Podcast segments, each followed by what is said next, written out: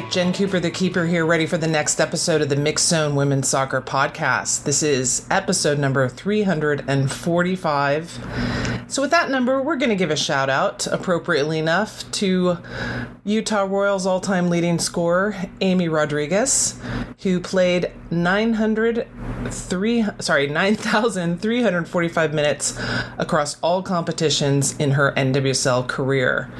A Rod was originally allocated to the Seattle Reign for the inaugural season of NWSL, but she ended up sitting out that season to have her first child. She returned in 2014 after a trade to FC Kansas City, led that club to its first league title, and did it again the following year. After another break for kid number two and recovery from an ACL injury, Amy became the face of the Utah Royals franchise in 2018 when the club first debuted in the league.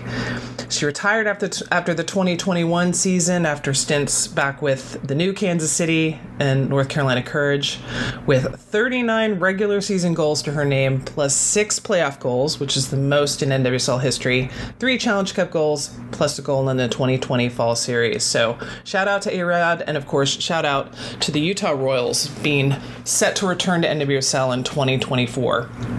All right, long episode today with two great chats. First with Jeff Kassouf, founder and editor of EqualizerSoccer.com.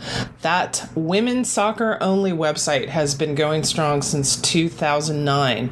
Um, I can't stress enough how important it is to support sites like that that are so passionately and exclusively dedicated to women's soccer. Um, a lot of the content is free, but there's also an Equalizer extra subscription um, that I think is is totally worth it. So Jeff and I talked about uh, the NWSL landscape right now. Of course, we, we talked before the Utah announcement was official. Also talked a little bit about U.S. national team as they go into their final warm ups. Uh, you know their their final FIFA window before the Women's World Cup. And then I spoke with the first time for Meaghen Johnson, who works for TSN in Canada. Uh, she kind of gave me the lay of the land for what the Canada women have been dealing with the last several weeks and where they are now with the hearings last week and a new proposal from Canada Soccer. Just kind of, she did a great job kind of giving me the whole picture. And of course, there's a Jensplainer segment. This one, we're just going to go over the final eight groups for the 2023 Women's World Cup because now we know all 32 teams. So enjoy this episode and don't forget to follow me on Twitter at Mixzone with two X's and at Keeper Notes.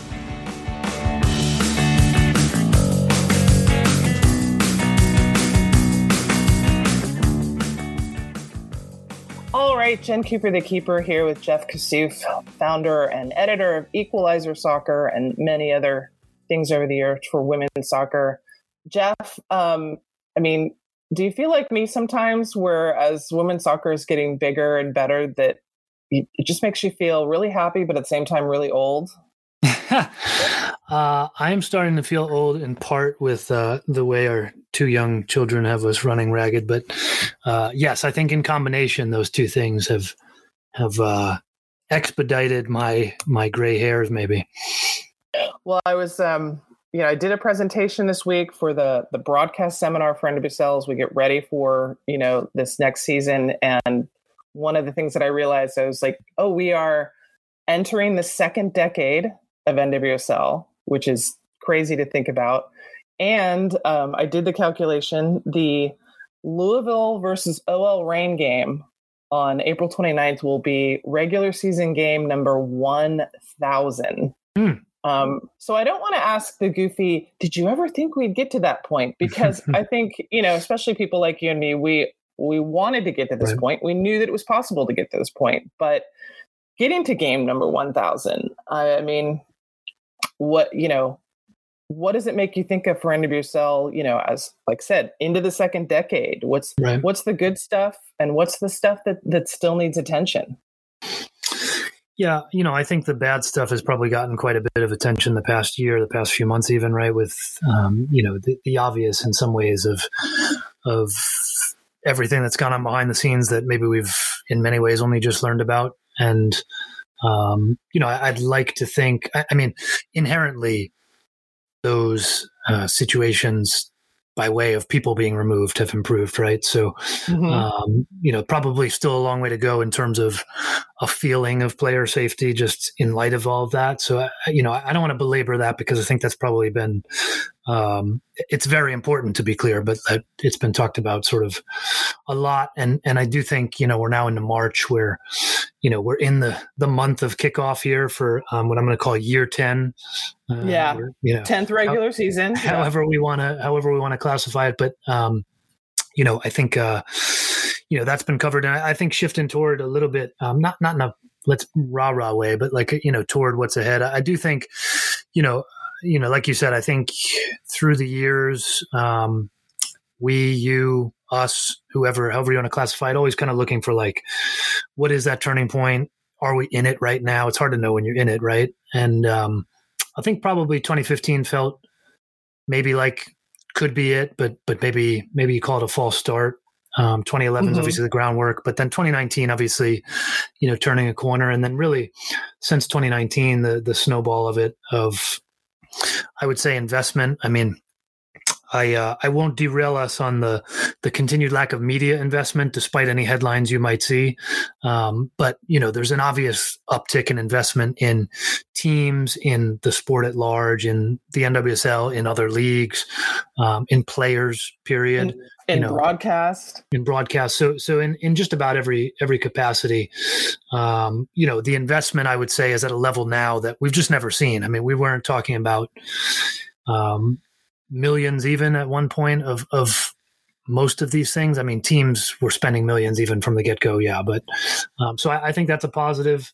Um, you know, I, I think it's interesting. We've kind of moved on to.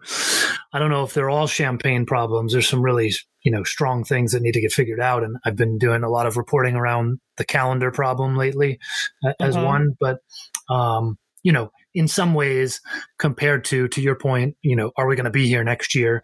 Um, you know uh, i think a calendar problem or a you know what's a team paying for a fee or what's you know what's the worst training facility? I mean all these things are kind of a, a next step of of conversation and problems so i think that's you know a sign of of evolution in itself perhaps. Yeah especially with like the calendar congestion and and you know there there's so many ways that the calendar could could go right? Um, it feels like an issue a problem and i think we're so used to having issues with the women's game but but it does speak to a level of growth right? Like um, it's not as cliche as this is a good problem to have because uh, it's not necessarily a good problem to have but it's it, it, it speaks to wow there's actually enough growth and stability in the women's game that leagues can look at. Wait, you know, does NWSL want to go to a fall this spring schedule? Is a CONCACAF Champions League feasible? Um, hmm. could we do a U.S. Women's Open Cup? How how can we do a women's, you know, club World Cup? You know, all of those discussions. Um, right. And I'm glad those discussions are happening. Um, I just, you know, I, I hope that we don't have the like oh yeah let's just let's just do these because because we should do these you know? It's like well no let's because you have to factor everything right? You know um it, it, it, to me it's the same thing as some of the issues that we had with with the men's world cup the number of players that didn't make their rosters at the last minute right? Because they were injured in league play right? That there was such a short window before the world cup and a compressed world cup schedule and you know, who knows why FIFA feels the need to keep changing things when I, I always felt that, you know, that that 32 team World Cup thing is such a perfect size, right? right? And now they want to make it 48 or it is 48 for the next cycle. And I'm so excited for this summer that the Women's World Cup is finally at 32 teams because mm-hmm. it's you have to finish second in your group. You know, and then you still get the round of 16. Right. Um, there's no, well, we were the best third place team. And, you know, it's like you have to finish second in your group. It's such a nice, yeah. And there's no confusion about who's going to play who, like, you know, which are the four of, of the best um, third place teams.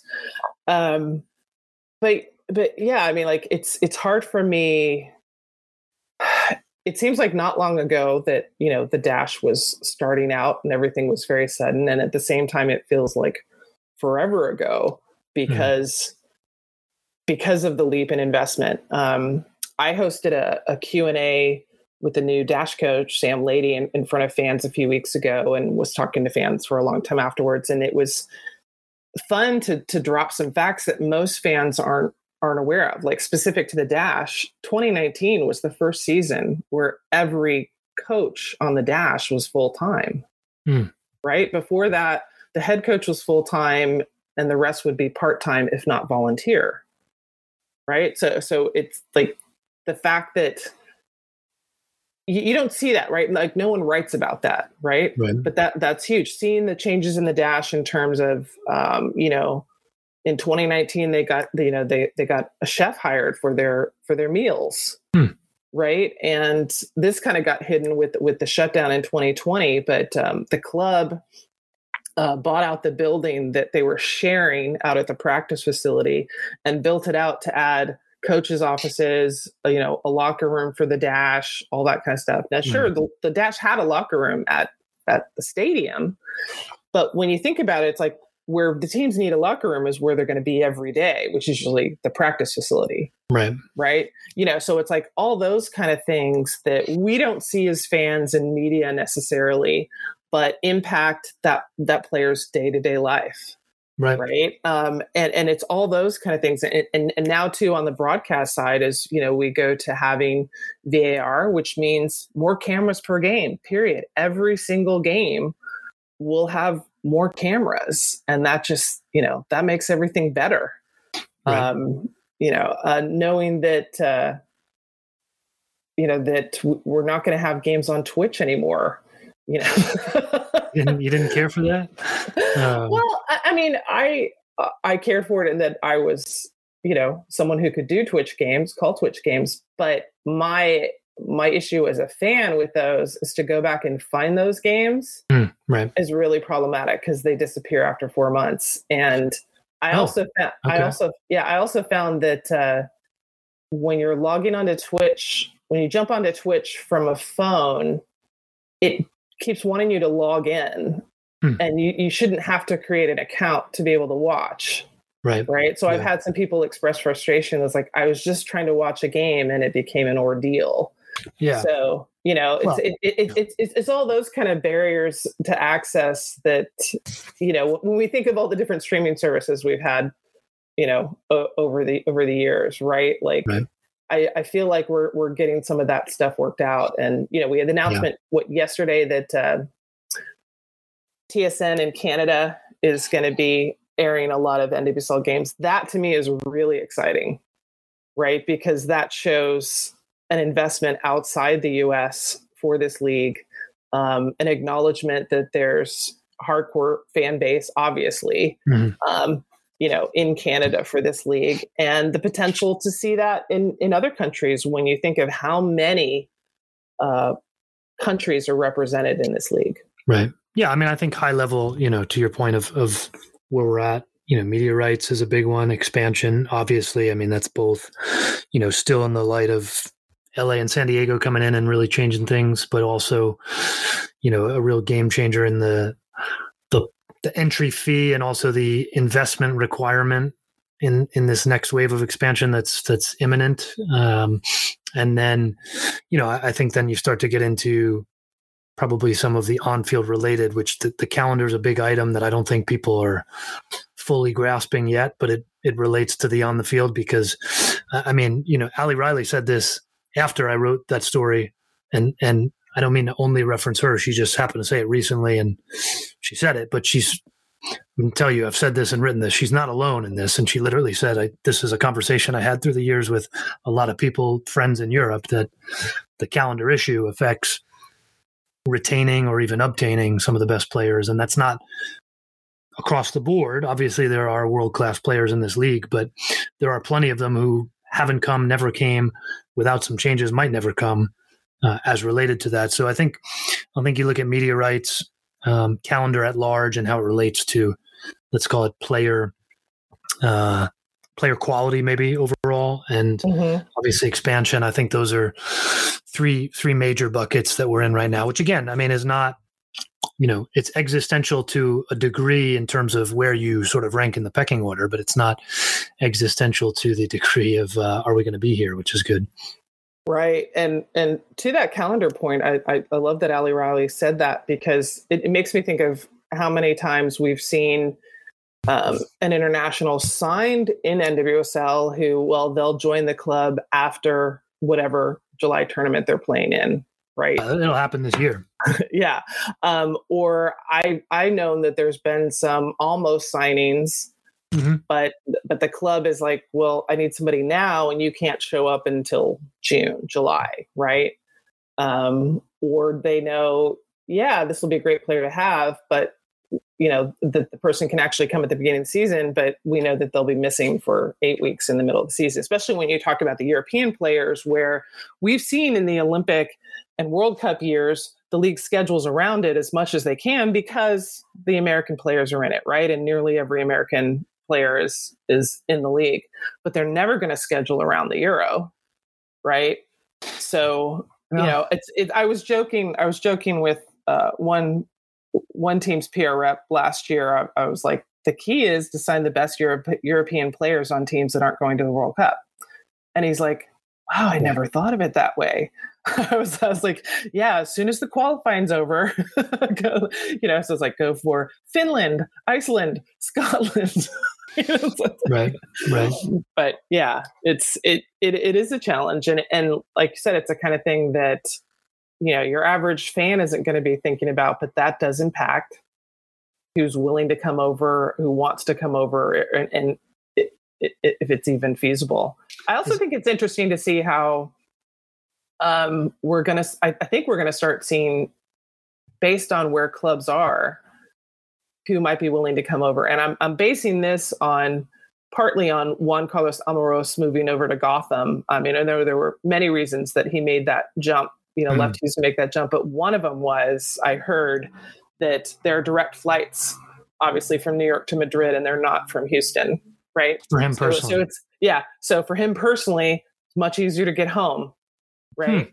Hmm. Um, so you think about it, it, it's like I, you know, as things evolve, does it mean we see more Japanese players on the West Coast, right, and right. European, or or or not? But but that's just one of the things that made me think of it's it's like, hey, if I'm making that jump to you know right. across the Atlantic, at least this way, I, have got a short. short yeah, I mean, look, I mean, Sofia Jakobsson's going from San Diego to Sweden, right? I, mean, I know, I know. so um, is is one of your one of the situations of the past you're referencing the uh, somewhat widely discussed Wendie Renard Orlando rumor from six years ago, or no, no, but but but but it's players on that level that yeah. that, that that I've that I've known about that it's it's like yeah it, it you know it makes sense that they'd be interested in coming over right um but but can, can we just take a minute to imagine Wendie Renard playing for the Orlando Pride in 2017? that's so wild. That's and that's the year they made year. the playoffs. Oh my god! That is the year they, they would have won. Yeah, there you oh go. Wendie Renard would have brought a championship okay. to Orlando, and the entire fate of the Pride organization would have changed. Wow. Okay. There you mind, go. Mind blown. Wow. Um, yeah and we don't even need to get into we don't even have time to get into you know what's happening with with with france right now um yeah, yeah. i i think about hey hey jeff what would have happened if the dash actually got the number one draft pick in 2014 like any expansion team normally does but, but, but, that's a very old road to go down to um, let's talk about um, something that much much more cosmetic but that i think it's important to me i think it's important to you and important to a lot of fans but where we are with jerseys mm. uh, because one i'm so excited props to haley carter for standing up and going no you know all white kits are you know not all the rage um, i've always been frustrated with it since they started kind of leaning on it in, in 2020 where it's like you don't need to have an all white kit every time you have an away team. Um, I remember the first time it really jumped out at me. Dash was playing at Courage in the fall series. I'm like, why is Dash in all white when Courage is in navy? Dash could be in orange, right? Mm-hmm. Like we're still a very young league. We know there's new eyes every time. They need to know this team is the, you know, this is the orange team. This is the blue right. team. If every game we're watching, one team is all dark and one team is all light, those, you know, visually that kind of all blends together. And I also feel like we should be far enough along in in the deal with Nike that okay, you wear a white top, but it's orange shorts and orange socks, or it's white, white, orange, or right. or some something like that. That um, y- you even have the pieces to mix and match to create a different jersey based on what the other team is wearing. I mean, technically, right. at the highest level, nothing should be the same: jersey, short, or sock right, right. among the two teams. And every now and then you'll see the shorts the same, right? Um, but I, I feel like the league finally started getting away from that. We're starting to see more teams incorporate some color on their away kits, but I'd like to see more. I'd like to see the away short being something that's highlighting the color of the club, right? right. Um, yeah. You know, Dash has done a lot of fun stuff in the last couple of years incorporating a little bit of light blue on their away kit, but it's still an all white kit because it's been mandated by the league. I want to see an orange short or a blue short. So you, you, you know, at a glance, you're like, oh, that's the dash, right? Yeah, I mean, this is another thing that I've been sort of extensively reporting on lately on equalizersoccer.com and and it's um you know, so the relationship is supposed to change in 2024 between Nike and and and the NWSL. I will say this, and and this is certainly related to the the Spirit news, which is part of this conversation. I, I know, but um, that 2024 kits are done, which is is are finalized. Now, maybe there's some nuance to that team by team, but like the colors that teams are going to wear have had to be submitted to the league already. There, some teams, at least some teams, maybe all teams, are out to print, out to press, whatever you, you know, mm-hmm. the factory. So um, that is one an earlier process, but two tells you things are finalized and this this sort of whatever is going on in DC, you know, they know what they're doing next year is how I would put it. But um, the so so the relationship is changing to what I'm told is going to be better customization and design. And part of that is um, this for the past five to six years now, there's been a an unofficial white kit rule. The FIFA rule is you need a dark kit and a light kit. They need to contrast enough. Right. There's a 120 page document on that. I'm not going to go into, but that's the gist of it.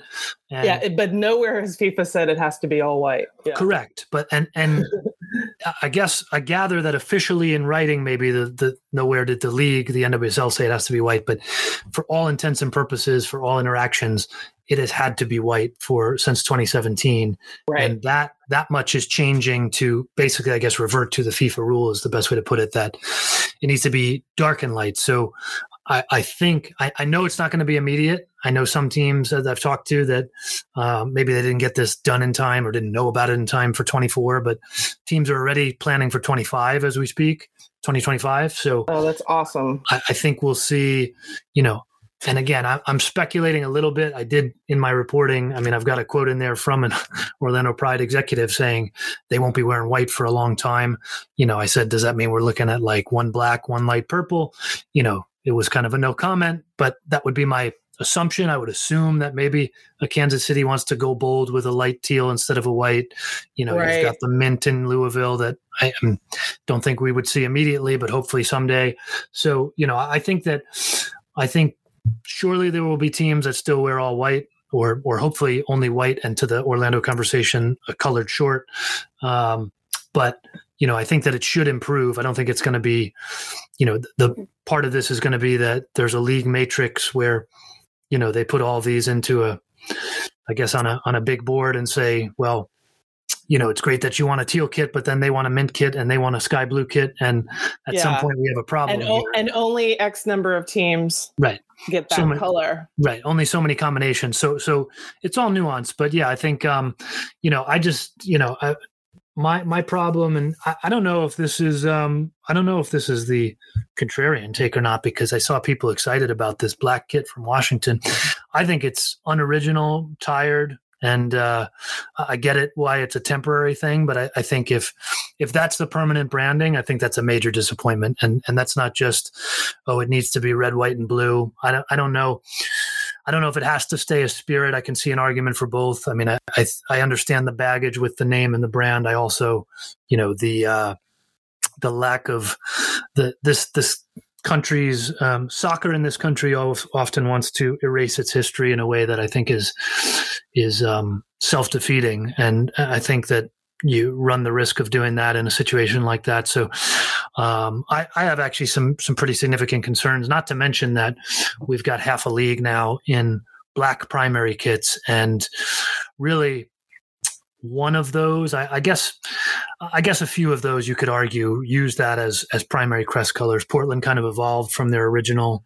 Uh, I guess somewhat unofficially, Gotham's rebrand. It's really Angel City really launched as a black and you know white and and Sol Rosa pink team, and you know I get it. L.A. I get it you're selling jerseys. You got to be, you know, you have to play the cool card there. Um, but Chicago but leaning into the black always Chicago going black. I think Orlando's done it really well in the storytelling aspect and and just they've gotten the, the actual jersey right. Washington yeah. don't like it. The I think Gotham unnecessary. Um, Chicago, same thing, unnecessary. And, and, honestly, the Thorns. I mean, you look at some of these mock-ups that fans make.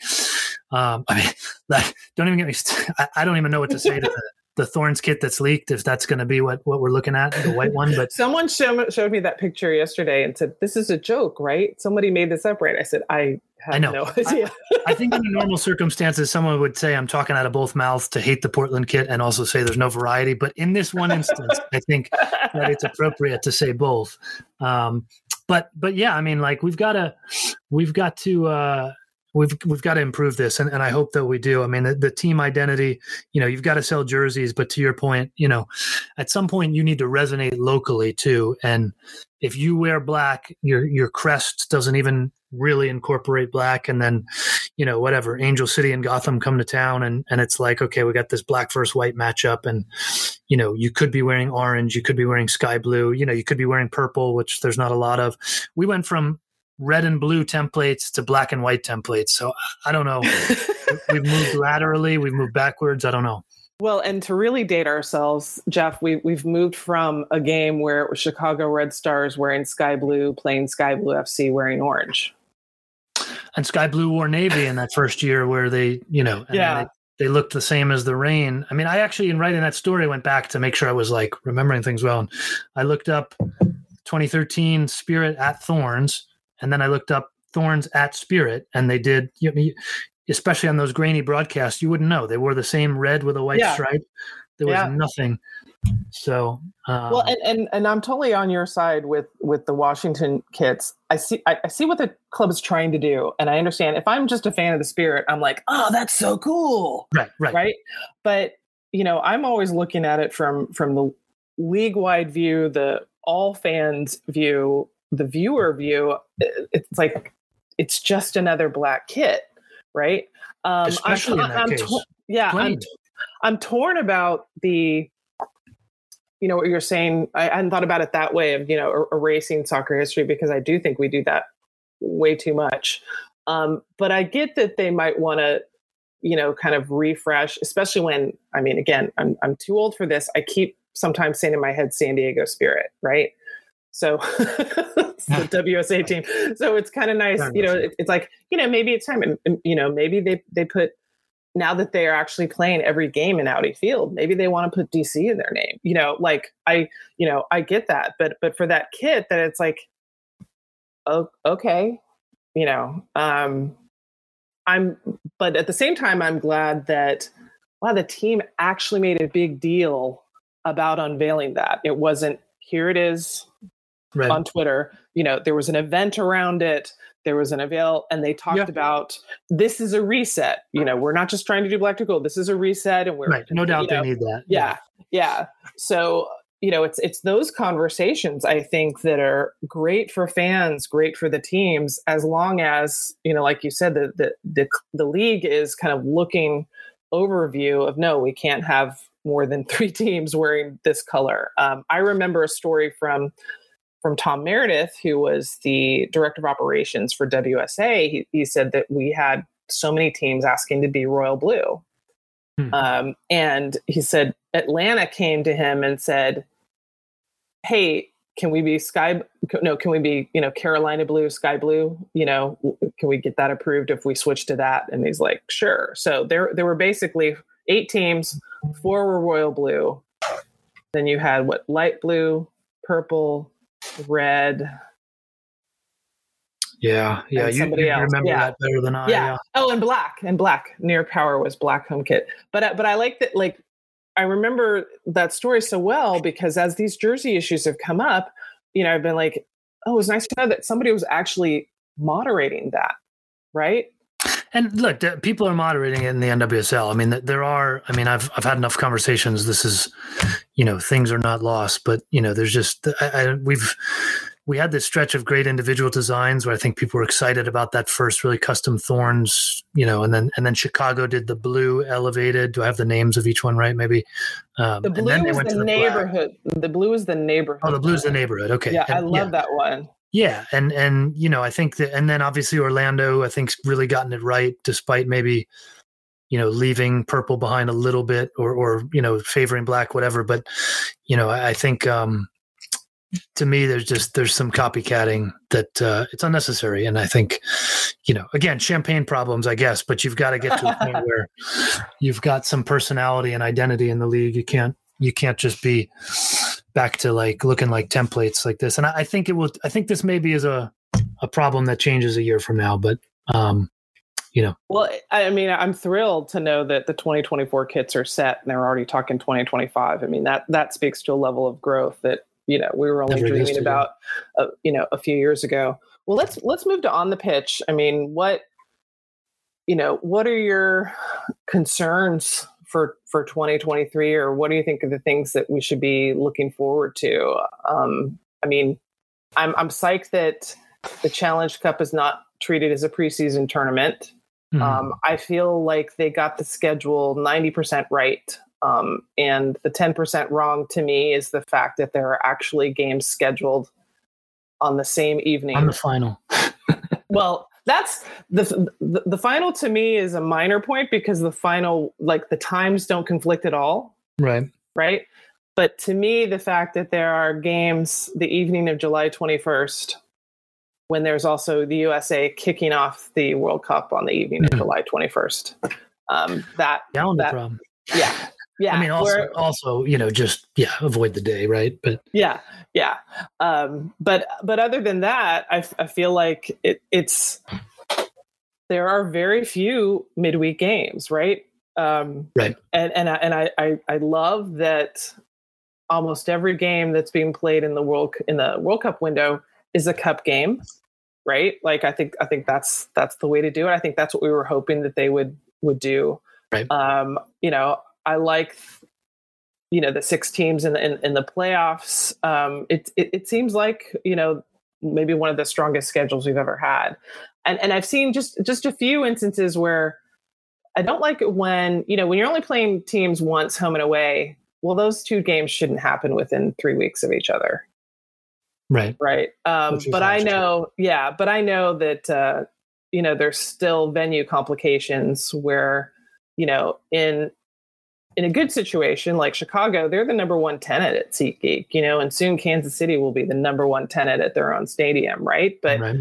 Um, a team like the Reign, well, they're tenant number four um, at Lumen Field, right? So, you know, you, you get what you get. But overall, uh, I'm fairly pleased with the schedule layout. Yeah, yeah, yeah. I think it's. I mean, it's. uh I think among among the things that uh, they could get right, I think they got it right. You know, I mean, there's still the problem.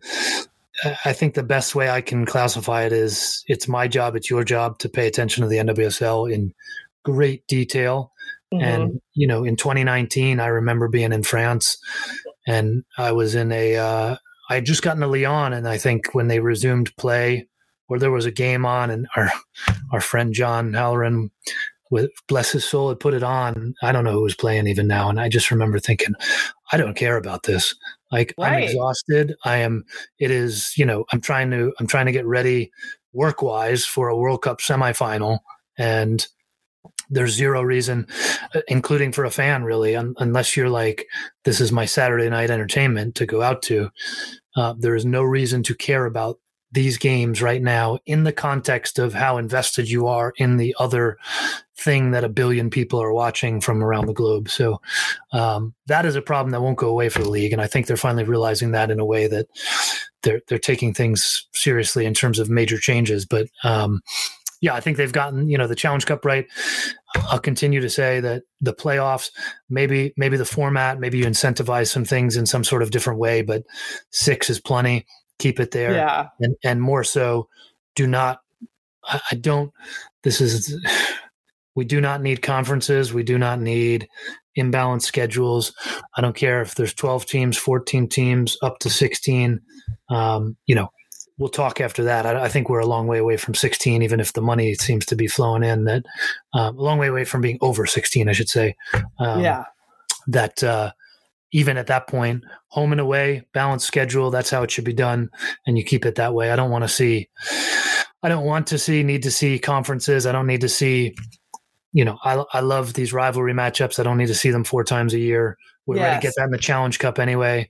You know, that's yes. what cups are for. So I think they've gotten a lot of these things right that need to stay right, and they need to resist the, the temptation to change for, you know, just for the sake of it, which is part of maybe that kit conversation, that brand conversation. But um, yeah, I think I think those are are positives. You know, and and let's see where. Uh, see where the final is. I mean, I think we could take some guesses at where the next couple years might be, given facilities and major markets and whatnot. But um, you know, I, I, think there's some positives there for the league, and obviously, you know, let's see, Jen, Jen, you and I have heard how many times. I mean, but in 2011 it was a dead league walking, but how many times have we heard about, you know, a, World Cup bump and the annoying sort of phrase? But you know, I, I think if it's going to happen in in a noticeable way. I think it's got to happen this year, and I, you know, I'm interested to see how that might happen. Well, and I feel like they're set up to take advantage of that bump in a way that they haven't been before. Right? 2015, they were seemed like they were wholly unprepared for for the U.S. to be as successful as they were. Right, and they expected the players to be back and hadn't anticipated, you know, all the post championship hoo ha. Um, so I feel like you know they they lost out um, I'm not 20, sure they learned much four years later either. Well, yeah, and that's what I was gonna say. Like, I was disappointed in 2019 that it seemed like like they figured out the scheduling in terms of okay, you know, the players might not be back later, but they they weren't taking advantage of you know everything that was going on. Now there were some teams that that saw you know a bump in attendance, but some of those were uh, I don't want to. I don't want to say fake. I just want to say maybe inflated. Like, you know, well, I mean, let, us let, be honest. We know that that Chicago was giving away tickets um, because they wanted to have a big game right after the World Cup, and they are also selling very cheap tickets. And, and I'm not going to say they're the only team doing that, right? Like, um, you know, we know that that Houston with the the playoff game last fall, they were they were doing seven one three tickets, which is seven dollar tickets, one dollar hot dogs, three dollar beers. Um, right. you know, which is a great way to get people in, in the building. But you know, you're kind of manufacturing that that bump in that way. Now, there were some places where the the bump was real, um, but really, the test to me is is like, what do you see for the next game after that? Right? And one of the things that that frustrated me in 2019 was for the dash their first two home games after the world cup were both against sky blue. Like okay so we see Carli. We see Carli again right? Like like it's it's it's that kind of you know lack of lack of planning. And we're in a very different place from that going into the 2023 season. But it just i i do feel like the league is uniquely positioned to take advantage of everything that'll come out of this women's world cup whether or not the the us win right? Like i remember hearing the phrase back in 2015 it's like oh yeah we need the us to win. I'm like wait wait wait. If the health and success of the league is predicated on the us women winning every four years that's not a really good business plan. Absolutely. And 2015 was stronger than that. I, I can tell you there were conversations that were you know this league exists to prepare the us and if they do not go win maybe this league doesn't exist. It's, yeah, you know, yeah. I'm paraphrasing, but it was it was a, those were strong conversations. Right, right.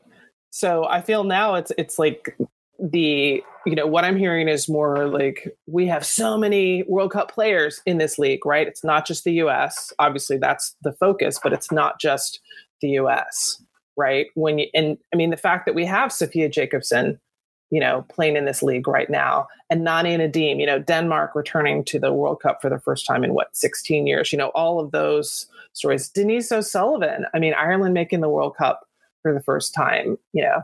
Um, I was making a list of you know the non-Americans heading to the World Cup, and it's crazy, Jeff, that like we have Rocky Rodriguez scored Costa Rica's first ever Women's World Cup goal. Thembi Kgatlana, South Africa's first ever Women's World Cup goal. Havana Solaun, Jamaica's first ever women. I was like, it's amazing who we have yeah. um, in in this league relative to that, and I just hope you know the league is ready to be firing on all cylinders. That even though um, you know only cup games will be happening that as everything else is happening in the World Cup tournament in Australia New Zealand that you know the league will be gaining traction for that and that the teams are set for you know as their players return you know um, and that's one of the, the, the things that you know i'm working on internally as you know my my role is you know the broadcast notes for the announcers and and everything about the players and you know trying to know who's leaving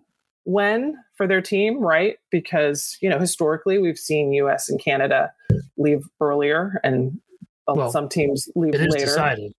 It is decided, but I'm just saying it's like in oh. the past, it's been oh, a rolling it's it's been a rolling thing. Yeah, yeah. Right? You know, and I, I remember in 2015, um, an announcer assuming that because Sam Kerr was still with um, I guess she was at Sky Blue at the time, I think, um, that that oh she wasn't going to the the World Cup. Like no, she's going. It's just that the Americans and Canadians had already left, right? But more important is the coming back. Um, because and this is why I'd love to see on the player availability reports not just the international absences but the international returns because the World Cup under like these unlike these set FIFA windows where okay the window's over she's back right it's like well this team was eliminated after the group stage is that player coming back immediately right. or did they give her a week or did they give her two weeks right? Like like those kind of expectations. Right. you know like like 2019 i think uh, the courage only had to go three games without abby Erceg, right? Because if your team's eliminated you're you're done in about yeah, 10 well, days I mean, right you know that that rendition of the courage too i think if you look at the uh aftermath of major injuries that have come out of you know players who have come out of that uh yeah. where they you know I think again talking about things now where we've got new light to, to people who ran things right? But um, that environment was two a day run you to the ground and, and look at you know significant number of major injuries you know whether they were during that or they came after it. You know i, I don't know how much you can associate. I think you've got to call that some contribution but yeah. Yeah and and, that, and that's a really good point because to me that also speaks to the evolution of, of the league um, in that i think we've got more coordination between club coaches and international teams in terms of okay this player this is our plan for her so let's work together and you know not double up. Right? Um yeah. you know i remember um the dash coach several years ago telling me that he was stunned to realize that some of his internationals were following not only the dash training regimen but they were had been given a regimen by their internet by their national team coach and they were following both you know mm-hmm. and he hmm. was he was like no wonder they're exhausted yeah. you know so he's sitting down with these players he's like we've got to coordinate this because you know our regimen is set up so that you're tired at a certain point and that you're rested and ready to go by game day. Right. Obviously, your national team has a different perspective when you're not w- with them. You know, it's like, but, but but you can't be doing both, right? And from the player's perspective, obviously, you're not going to want to say to your national team coach, "No, I can't do that. I'm doing my club regimen," right? So, right. so I, I I think we're evolving to that. Like, hey, we got to all work work together on this, and and we're moving into that you know that that more mature club versus country debate right which has always right. been there on the men's side and now you know we're getting to the point where it'll be there on the women's side and that's to me that's actual you know normal functioning yeah Yeah. Right. so speaking of national team, let's let's Mhm. let's fi- wrap up our our conversation talking about U.S. national team. Is you Mhm. know we've got the national teamers. They've come back from from She Believes, joining their uh, you know their preseason camps. We're just you know barely two weeks from kickoff of, of the season. Um, so there's only one more FIFA window uh, before the window that is right before the World Cup. So we've got that window in April. The U.S. will play Ireland twice. Um, what one of the things that struck me looking at the schedule is this World Cup, unlike the last two, league play in April and May and probably early June will have an impact on a roster in a way that it did not in 2015 and 2019. 2015, 2019, the World Cup kicked off basically the first week of June. Jill Ellis was finalizing her roster right after that April window. The league was kicking off mid April. So if you hadn't already made an impact in the previous season or in January, February, you know, she believes you you weren't, you know, you had no more case to make. Here, you know, Vlatko has a bigger pool than I think we've ever had before. He Hmm. has more questions to answer probably than Ellis did just because of the number of 2019 and 2021 players that maybe haven't fully come back from injury. Right. Right. But he also has like these two games against Ireland will not be here's the last look. It'll be the last look while they're playing in a US jersey, but they'll all go back to their clubs. They will have their, you know, late April, they'll have Right. all of May, they'll have a little bit of June. Um, I'm assuming rosters are are due into FIFA probably early July. Um, I'm assuming, obviously, that uh, Vlatko would probably pick his roster maybe what late June, like right after, right when they announce the departures. What is that? Like June 26th game is the last one for the internationals. June 26th is the Monday. That's the that's the release date. So That's the release 24, date. 25. Yeah, yeah. So I'm just I'm excited about that. That it's like league play. You know, someone has a chance to make a run Right. and get on this roster and be, you know, again to date myself, be a Shannon Boxx from 2003 who had such You an might have something like that. Yeah. yeah, who had such an amazing uh, WUSA season. She got called into the final camp for the US and, you know, got named to a World Cup roster before she had ever been capped, right? It Yeah. might, might not be that crazy, but it's but it's like someone on the bubble Right. Has Yeah, a chance in the way that they didn't, you know, four years Yeah, it won't be won't be uncapped. I don't think we'll ever get that again in terms of uncapped. No. But yeah, No, I don't think we will Um, either. but uh, I think you know there's plenty of them. I mean, plenty of players in the very low caps that are sort of floating around for that roster spot. But um, yeah, I think the interesting dynamics here. I mean, there's there's more injuries than I ever remember going to a major tournament, and and the dynamics of that, and even trying to imagine what this roster would be, because I think you look at how this team has been built over the past year and who it's been built with, um, and you say there are a lot of players. I mean, there are more than 23 players, and unfortunately, or maybe fortunately, I don't know, however you view this, I think probably unfortunately, 23 is the number. FIFA is not budging. I've asked them about it. They've, right. it's not going to be 26 like the men's. They have their reasons, excuses, whatever you want to call them. Um, so th- there are more than 23 players, I think, that you would probably, you could realistically look at and say, well, of course she's on the roster, right? And part of that is um, there are, I, you know, I don't wish this.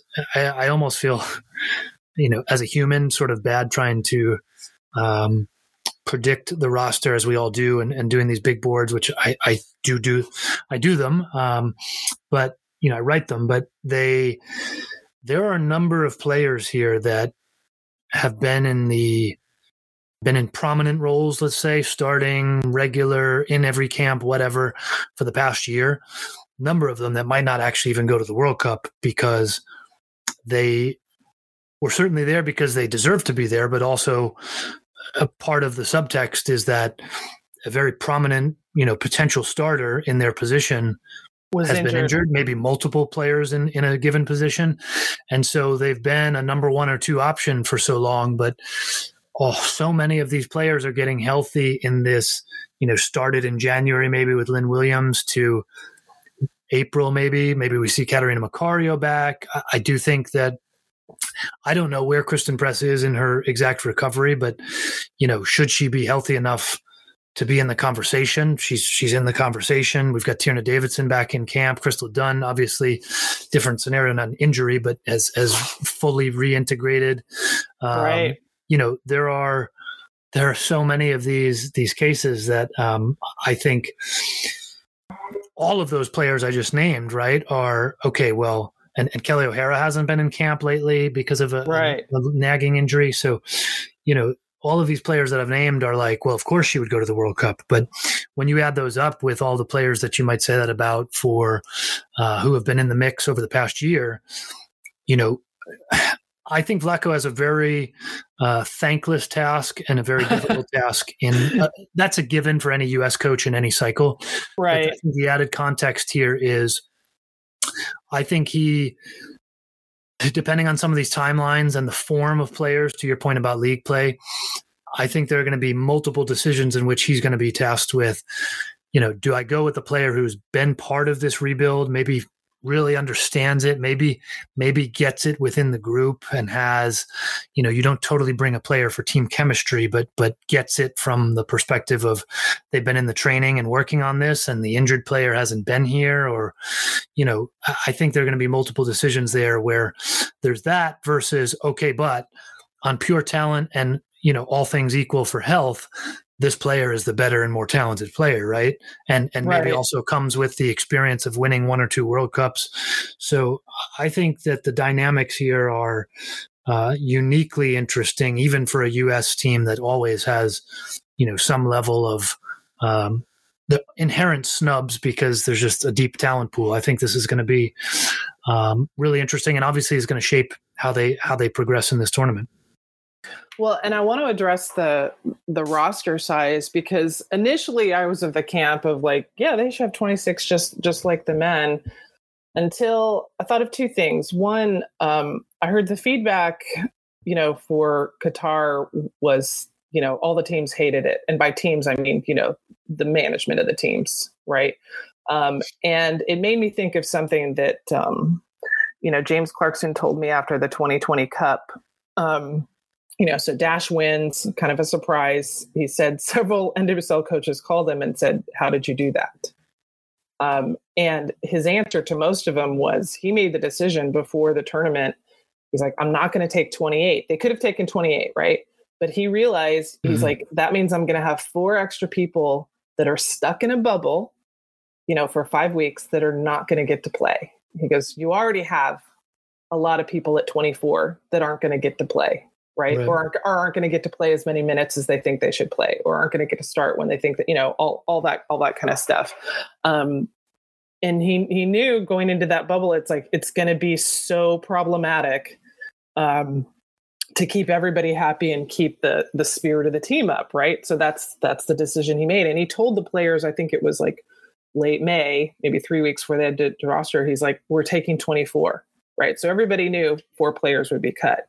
Um, and so, you know, I I view FIFA's decision. No, they're not trying to be, you know, un- unfair to the women. The reason that they added the extra three spots was because of the compressed schedule of the Qatar World Cup, and we do not have that compressed schedule.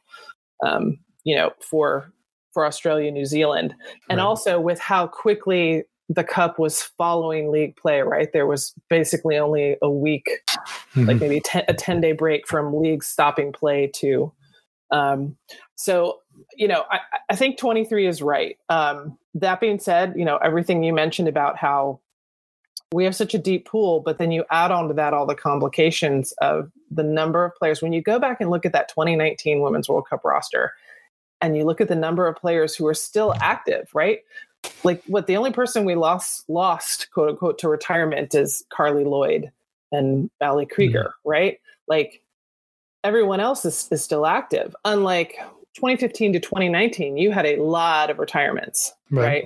right? But here it's, it's, like all these players are still out there, but there have been so many injuries um, and and other issues. Like I don't even know what you call you know Julie Ertz. Um, but yeah, I, I, think it's an incredible task for Vlatko, and I, and I kind of giggle anytime I see the Vlatko should be fired. I'm like, well, you know, it's going to be a shit job whoever takes it on and and you know there's there's no one answer right you only got 23 spots i mean could you imagine if there were 26 spots and you and you had all of these crazy strong personalities especially so many of them having been starters before like what i'm player number 26 and i don't even you know right, i don't even right. see the field you know um yeah it's it's funny it's like be careful what you wish for right like we we always wanted the us to actually use its bigger pool as opposed to okay these you know 24 players are on contract and this is our pool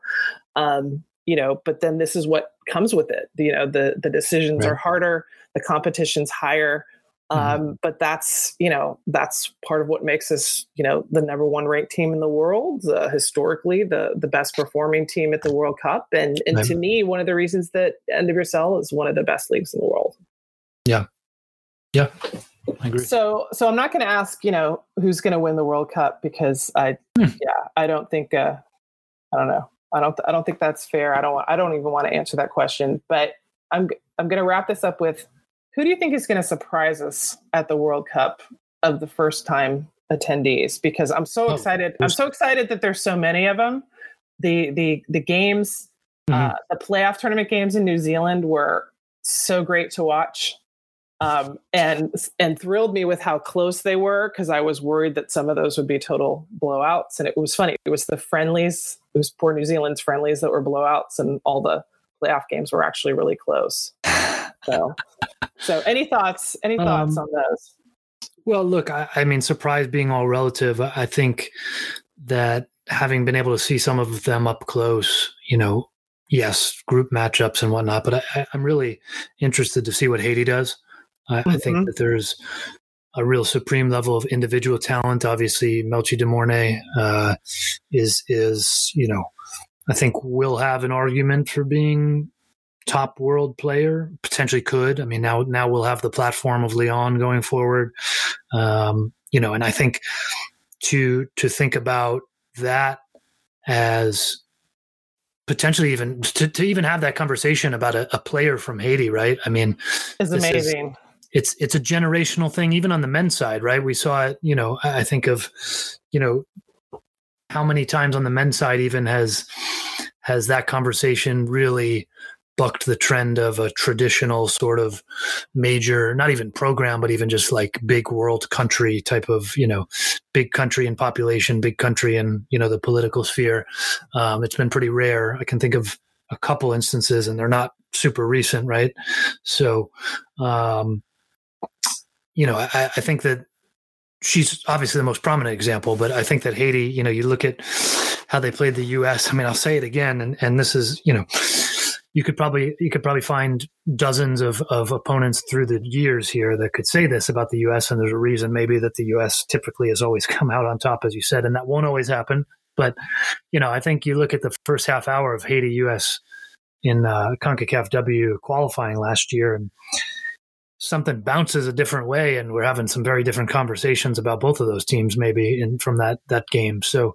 Um, you know, does that does that play out the same way against England? Does it play out in some capacity as a, as a sort of dark horse team to to get out of a group to make some noise? I mean, I think that's probably um, you know one that that jumps out to me. Um, and then you know I, I, haven't seen an update as of this recording. I'd have to, and I, I didn't really prep for this particular topic to look at or this particular team for this, but you know what a what what's the status of Barbra Banda? I don't I don't know um, yeah. exactly. But you know that the answer to that you know probably influences my you know my answer about zambia because i think we saw it at the olympics right? We saw her at the olympics. So amazing. um, that that could be one that is that is a story to watch at the very minimum and and hopefully it's a, a player to watch at the tournament and a team to watch if that's the case well, and and with Haiti, you know, just like you mentioned that that CONCACAF W game last summer, I also think about January 2020 Olympic qualifying. Mm-hmm. Haiti had a goal called back as offside, which was not offside in any way, shape, or form um, against the U.S. And I remember it was like, wow, they were denied this amazing moment of history, right? And I'm sure the U.S. woman would have rallied back and you know probably scored five, you know, to overcome that that one but it's like it was a great shot. It was not offside. It was a strange call by the referee. Um, but it's just like the talent there. I remember, it, it, you know, the buzz around, um, you know, Melchie then too. It's just like, it, yeah, they've this, this, has been building for a right. while. And, well, yeah, they're, they're youth, their youth programs for five, seven years now. And one of the things that, that it made me think of was so 2010 was the the Haiti earthquake, and maybe about a month after, the U.S. U-17s played the Haiti U-17s in qualifying for the U17 Women's World Cup that year. Mm-hmm. And this only sticks out in my head because there was a story about how after the game, you know, of course, the US won by a lot. Um, all the US players went over to their equivalent Haitian player, same jersey number, and gave her a backpack full of snacks, clothes, soccer gear, because like mm. they knew they knew like you know what you know these these guys have been going through a really hard time, and so that popped in my brain after Haiti qualified, and I went back and I've I've found the game report from that game. Um, there's one player from that game in 2010 who is still with Haiti, and now her name escapes me. But there's one player, so it's like she was you know 16. Mm. Playing on that game 13 years ago, and she's still with the team. Where, as we know, the bulk of the team is what 19 to 23 mm-hmm. right yeah, now. Yeah. So it, it, it's like I want that player's story and I will find the name that player. Send, it, send it to me. I'll, but, yeah, yeah, but but it's it's like that's you know it's like we we forget as we've seen U.S. women, you know their their advancement, their growth, everything they fought for and won over the last twenty plus years. Right, we forget that still so many of the women's national teams in, in the world are where Haiti is. Right, and I just it was so exciting uh, to to see them qualify. And and I agree with you. I think they're they're the they're the newbie to watch in this Women's yeah. World Cup. Yeah. Well, Jeff, thank you so much for taking the time to chat. Thank you for everything you do and everything you've done for women's soccer. For those that might not be aware, Jeff has been running Equalizer Soccer since 2009, and it was the first American website devoted strictly to women's soccer. So props to you, Jeff. Thank you. Appreciate that, Jen.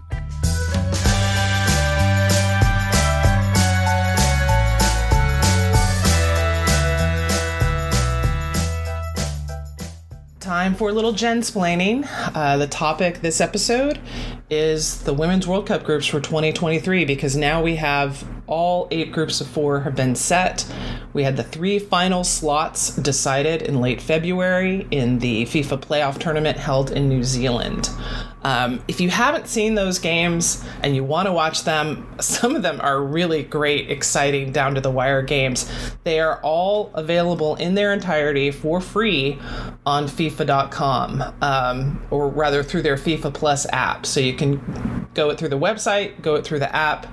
Incredible content um, on that app, and I love that you can watch all these games in their entirety on demand. So Portugal won Group A in the playoff tournament. That I, I, would say that was the only outcome that wasn't a surprise. Uh, this will be the first time for Portugal to play in the Women's World Cup. They beat Cameroon 2 1 after Cameroon had beat Thailand 2 0. So Portugal is going to be slotted into the group with the USA. So USA's group will be USA, Netherlands, Portugal, and Vietnam. And then in Group B, in the playoff tournament, you had Haiti, of all people, of all countries. Haiti qualified for their first ever Women's World Cup, becoming just the second Caribbean nation to qualify for Women's World Cup. And when you look at everything that country has been having to deal with, with, with the earthquake 10 years ago and all the mess at the Federation, and it's, it's, it's amazing. And watching those players play was just, uh, just a testament to joy. So Haiti upset Chile, who had been to the World Cup last time, 2 1 and they reached the final for their playoff group by being Senegal 4 0. Um, so Haiti is going to end up in Group D of the Women's World Cup, so they will face off against England, China, and Denmark. And then the last playoff group at the tournament last month, you had Panama again. Panama, of all teams, not who we thought we would come out on top they defeated Paraguay 1 0 to get a spot in Group F in the tournament. Now, that group had been four teams, that playoff group had been four teams. So Paraguay beat Chinese Taipei 4 2 on penalties after a tense 2 2 draw. And that game, Chinese Taipei was up 2 0 late in the game and conceded two goals. So they came so close. Panama handily beat Papua New Guinea. And so then it came down to Paraguay, Panama, Panama winning 1 0. And for NWSL fans out there, you got to know there's an NWSL player on Panama, and she's a rookie. She's a draftee, Riley Tanner with Washington Spirit. She scored against Papua New Guinea. She played in that final against Paraguay. She is very likely going to the Women's World Cup. So, like I said, um, Panama is going to be in Group F in the tournament. So get this they're going to play France, Brazil, and fellow CONCACAF member Jamaica. So the Jamaica Panama game in the Women's World Cup group play, I mean, you so rarely see two teams from the con- same confederation that aren't European teams face off. Um, and those were two teams that had to face off in 2018 for the playoff to see who would get the final CONCACAF slot. So lots of great matchups for group play. And I'm, I'm sure people have seen this on Twitter, but I love this. Uh, you know, people have said, who had six CONCACAF teams going to the Women's World Cup and none of them being Mexico? And it makes me very sad for Mexico, but I, I, think it's just, it's so fascinating where we are um, on the women's soccer landscape right now. So, overview we know all 32 teams. There's eight groups of four. You play everybody in your group. Top two teams in each group advance to the round of 16. Uh, if you want any more information on the groups, on the schedule, any of that, Wikipedia has a great site. Of course, there's FIFA.com, there's FoxSports.com, all kinds of great sites out there as you want to follow along for the Women's World Cup.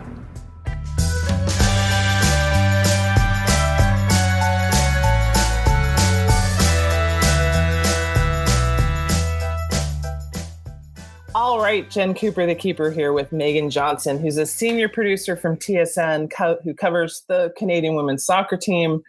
So, of course, you know, Meaghen, you were the one I wanted to talk to when I thought I need to catch up with everything that's going on with the Canadian women's team um, and Canada soccer and the hearings. And so so let's start at the beginning. Let, let's kind of go back to right before She Believes, because I, I, I want to lay this out uh, for any listener that might not, not might not have all the pieces, right? So mm-hmm. so here we are in February 2023. You've got the reigning Olympic gold medalists um, starting prep for their Women's World Cup year um, with a coach who was nominated for coach of the year, FIFA coach of the year, right? Mm-hmm. Um, and the world's all-time leading goal scorer. And and what happens as they go into that initial camp for She Believes? Oh, yeah, it's kind of crazy. That was just a month ago, and so much has happened since then that I'm trying to take myself back as to actually what happened. But basically, um, the you know the team arrived for camp, as you said, um, and learned about some pretty severe budget cuts to the program, essentially, where Canada Soccer, uh, what we learned actually from these hearings that uh, happened uh, a few days ago, but we'll, we'll get to that, I'm sure. But we learned from the players that it wasn't even Canada Soccer that told them about these cuts. They arrived at camp and it was Bev Priestman that said, You probably noticed uh, some cuts. Um, there wasn't as much staff at the camp. Uh, they weren't allowed to bring as many players as they usually do. Uh, I know Quinn testified and they had said, said that they couldn't even do 11 on 11 drills. They had to have staff members fill in. Uh, so essentially, yeah. Oh, yeah. It's so ridiculous. It, oh, ridiculous doesn't even really. um, so not only that, but learning about they couldn't have uh, camp at all the international windows, obviously in the build-up mm-hmm. to the World Cup, and there wouldn't they wouldn't have a friendly at home before the World Cup, as well as basically a send-off game. So, and, um, and I, know, and I have to say. Sorry, I have to. I have to say about not having a friendly at home. When I read that, that to me was the most obvious sign of something being wrong, oh, right? Oh, yeah. Be- because those are money makers. Yeah. Those usually, are money makers. Yeah. Right? Like w- when all that started to come out, my first thought was Canada has never had more money for soccer than it's had right now because of the men making the World Cup, right? Yeah. And in theory, yeah. yeah, yeah, in theory, yeah. And your women are at the top of the game, defending Olympic champion. You know you'll sell out if you have them play at BMO Field or you know at BC Place. Mhm. Right? Like- that's a moneymaker. That's why that's why U.S. Soccer started doing She Believes as opposed to traveling to Europe in the Yeah. in the February window. That's a moneymaker. So that Yeah. that was kind of thing to me. Was like blaring red alert of something's wrong. But Yeah. sorry, go, go ahead. No, no, no worries at all. Um, so basically, yeah, as they arrive and learn about this, and obviously the one of the big factors is, you know, they're learning all this months away from the World Cup, and then comparatively, obviously, with the Canadian men's team qualifying and going to the World Cup last year, they didn't have to deal with that. Um, you know, they had all all the resources basically allotted to them. They had the, their their camps, they had the friendlies, although they had their own issues um, in terms of dealing with Canada Soccer and things like that. Um, but essentially, that's what happened. So the Canadian Players Association they put out a statement saying, you know, essentially what was going on in terms of learning about these pretty noticeable um, budget cuts to their program and saying okay like we're we're planning you know we're, we'll do what we have to and if that includes not playing in this tournament in the she believes cup then so be it.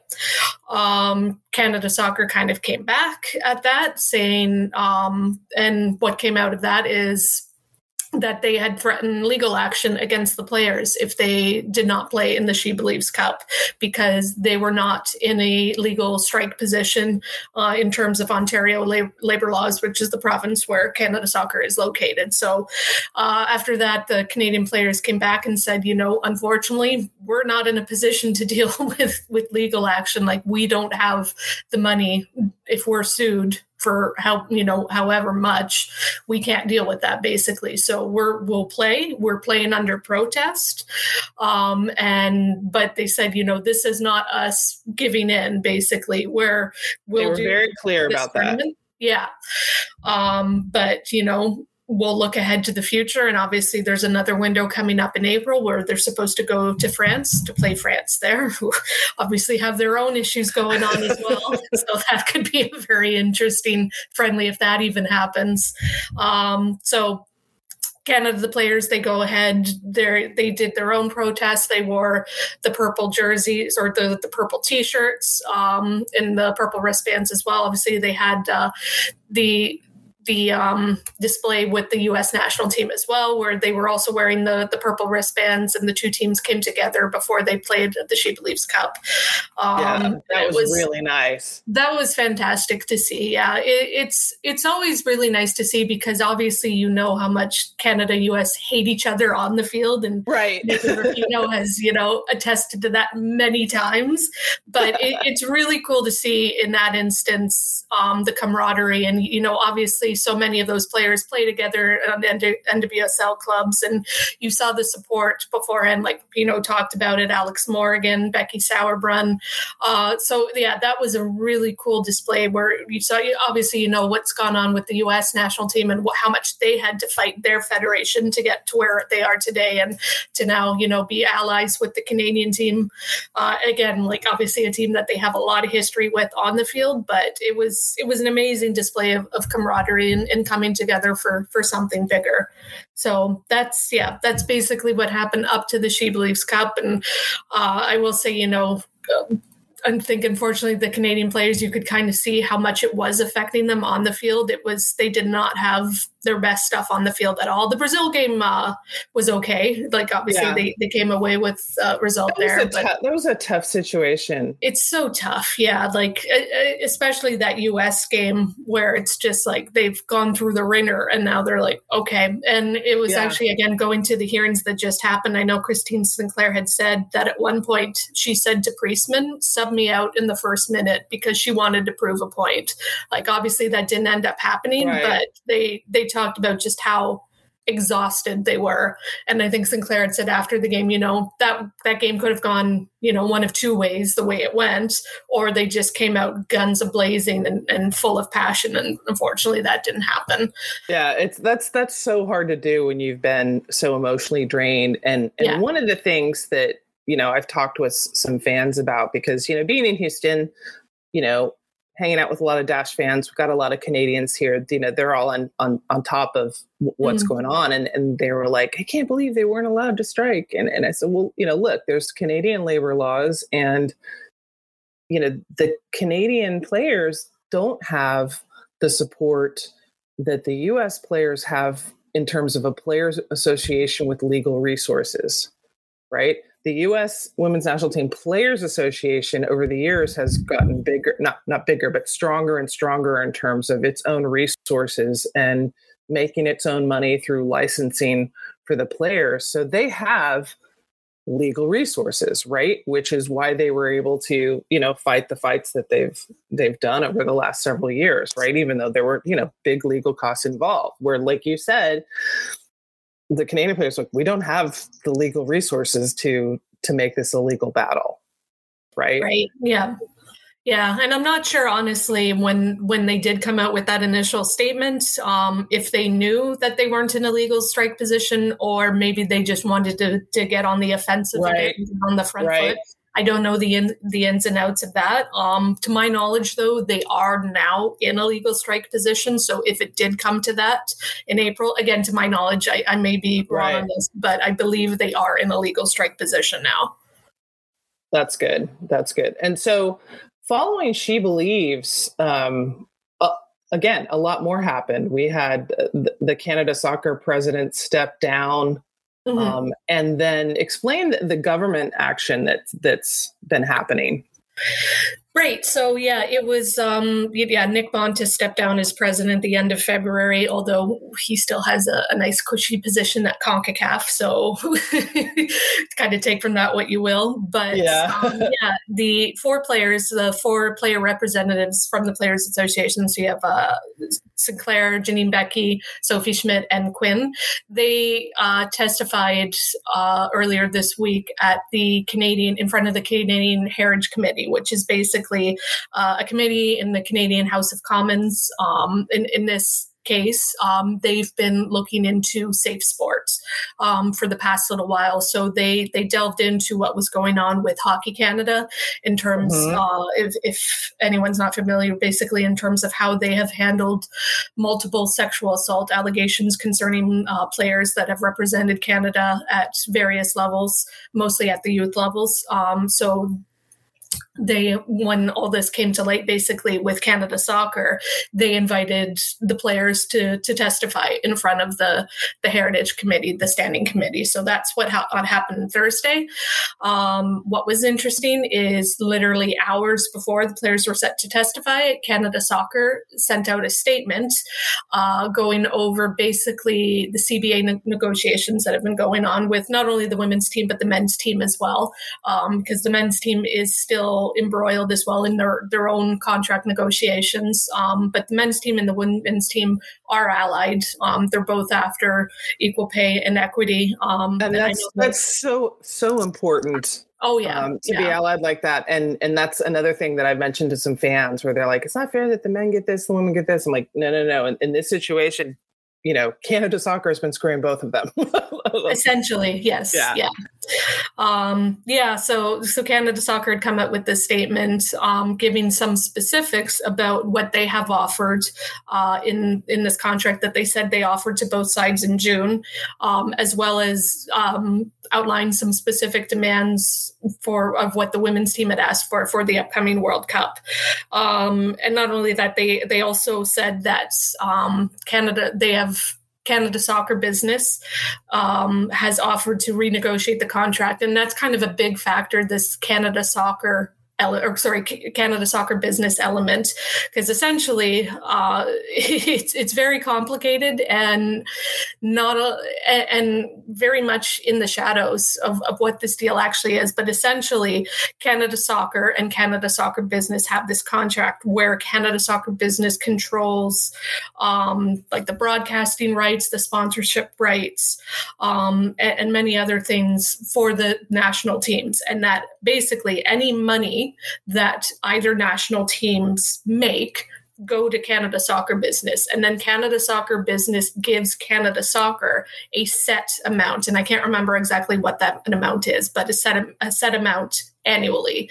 Um, but the problem with that is that if the national teams make more than what was anticipated. Uh, obviously, you know, for instance, the, the men's team qualifying for the World Cup, that's a big right. chunk of money that probably Canada Soccer was not anticipating, uh, and, and other factors like that. But regardless of what the national teams make canada it's the same amount that goes to canada soccer. So that's what uh, the players on both national teams have been asking for. They've been asking for transparency on this deal that just happened basically. And i think it was uh, 2017 i think. I might be wrong on, on the year that the, the date came into fruition.